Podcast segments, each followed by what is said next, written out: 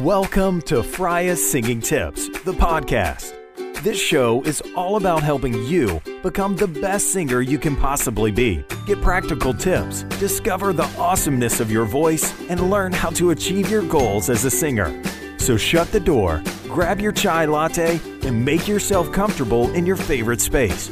You're about to embark on a journey of discovering the greatness of your voice. And here's your host, Freya Casey. Hi, and welcome to Freya Singing Tips, the podcast, episode 18. I'm so glad you tuned in today. Well, recently I did another Periscope session in which I talked about what makes a great vocal coach because a lot of people on YouTube ask me, How do you know if my teacher is a great teacher? What makes a great vocal coach? How do you know if they're knowledgeable? What is it that they need to know what is it that I should pay attention to in order to pick one. And so here are some answers for you. So I actually wanted to talk about um, what are the traits of a great vocal coach. Um, a lot of people ask me, like even you know, like over YouTube, over my channel or so, like, um, they tell me about their teachers. Um, some say like they have an awesome teacher, and some say like I've had this teacher years, and I feel like I'm not learning anything, and I'm not get not getting anywhere. So, what is it that makes a great vocal coach? Now, to me, there's several things that are really important. Now, first of all, of course, it has to be someone who's knowledgeable, not only about Mm, well on the one hand, about the physiological aspects like the anatomy and how singing actually works, how the vocal tract is formed, you know, how this is how this works in your body and what it actually does. Like what are the vocal cords? Where are they? How do they work? How does vocal cord closure work? What's the glottis? What does it do? The pharynx and the larynx. So like you got to know the physiology of the whole apparatus in order to be able to like to really show someone also how to do it. So that's one aspect, the technicalities of it. Now the second aspect is also know the psychology of singing because don't underestimate that singing has so much to do with psychology because mm-hmm. whatever your attitude is does a lot to your voice uh, your confidence does a lot to your voice. You wouldn't believe it. It's like just being confident can help you just belt that note out if you can do it. You know, like if physically you can do it, usually there's still this hurdle of the psyche that keeps you from getting where you actually could go. So that's another aspect. And then the next aspect is to actually put the two together and have a plan for every specific singer. Everybody's different, and that's it's like on the one hand, it's a very hard thing to deal with as a vocal coach because it's like everybody's different and everybody has different problems and everybody has to have them fixed differently because one exercise might work for one person and another exercise might not work for the other person. So you always have to be creative and come up with stuff, like invent stuff on the fly that you're like, okay, this isn't working. What can I try now? So um, be creative and just to know how to put the two together and um, just, you know, cater to everyone's need. Now, another element that I think is so important is to try to hear the person's natural voice and not to make him into anything that you think it should sound like. That's always a dangerous thing because a lot of times it's like, okay, some vocal coaches have this picture of like either making people sound like themselves or similar or like a certain sound that they think is right. That's not a good thing to do usually because everybody has a unique voice and everybody has different strengths and weaknesses and everybody has a different sound of their voice. Like the one person may have this really strong voice and the other next person may have this really soft voice. So, first of all, as a vocal coach, you have to choose the right repertoire for your students so mm, it actually fits their vocal style and their their vocal color and also, you know, just try to make your students happy because I mean, really, you can't, as a vocal coach, you can't have a happy student if they constantly have the feeling that their voice is just not working and they have no idea where they're going because it's just it all feels wrong and it just doesn't feel like themselves. Like nobody will be happy trying to be pressed into a mold. It's a hard thing on the one hand because you always have to hear it's like okay where is it actually the voice of the student sounds freed up and you know open? Where is it? So you have to find that space and just like try to put them into the direction. Help them to find the way to find their own voice. And that's a big thing. There's one vocal coach on youtube uh, felicia Ricci, i think that's how it's pronounced. But um she's also an awesome vocal coach but she's like she, she calls herself a voice finder, which I think that's a great description of it because you actually help people find their voice because the voice is there. Like everybody has a voice and everybody actually sings and can sing,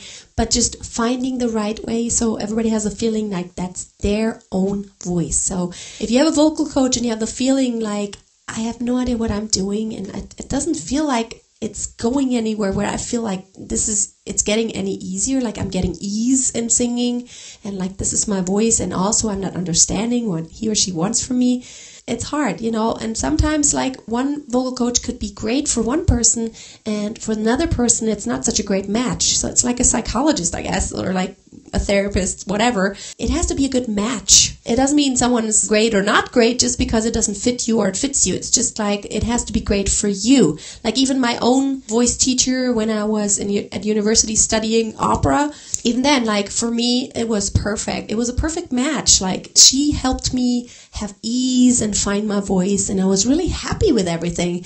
And then um, it wasn't for everybody. Like there were some people that had to, they wanted to change teachers just because it wasn't a good fit. It's also a matter of personality. You have to feel comfortable in their presence. You have to feel like you can really let go, let your guards down, and like it's very important to really trust someone. It's very personal. Singing is extremely personal. And it's kind of like you strip yourself down naked and just kind of show your vulnerability. You gotta feel comfortable. You gotta feel like you could be silly because sometimes we do silly stuff in the lessons. There's like, you gotta yell, you gotta scream, you gotta do whatever. Weird sounds sometimes or do stuff that's like pant or whatever. So you got to feel comfortable. That's important. And maybe like the first couple of lessons will be kind of like, okay, it's a strange person. I don't know him or her yet.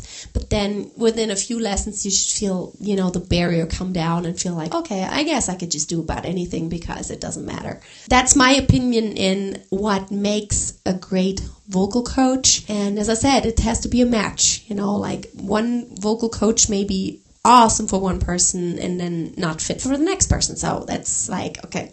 Apart from the fact that, of course, they have to know what they're talking about. But I think there's also the issue about does it have to be a great singer? I think teaching something and knowing how to do it, yes, to a certain extent, someone needs to, of course, know how to do it themselves and be good at it. But I think somebody could be an awesome teacher at something and not be the world's best at it.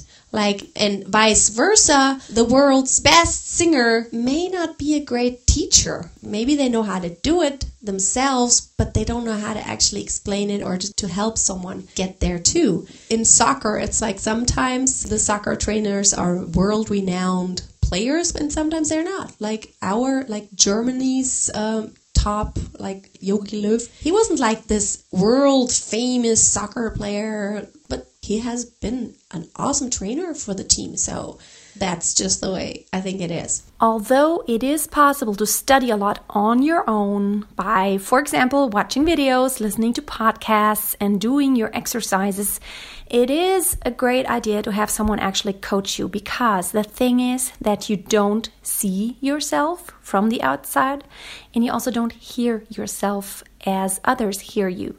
It's just like acting, even though an actor may be the greatest actor, still he needs a director in order to watch from the outside to see what it looks like and then coach him through what the end result needs to be because you your perception as the one performing is always different than what it seems for anybody who watches from the outside. Plus if you start getting into some bad habits without anybody stopping you it's so hard to get rid of habits again. I mean like if you breathe wrong or you have wrong posture and you start doing things that are not healthy for your voice or that hinder you to actually get better and to really really have a breakthrough it is so hard to break those habits. Anybody knows that because in singing, everybody does have certain habits just because everybody starts singing when they're a kid, and then that's you just get used to some way to sing, and yeah, You just find your way the way it works.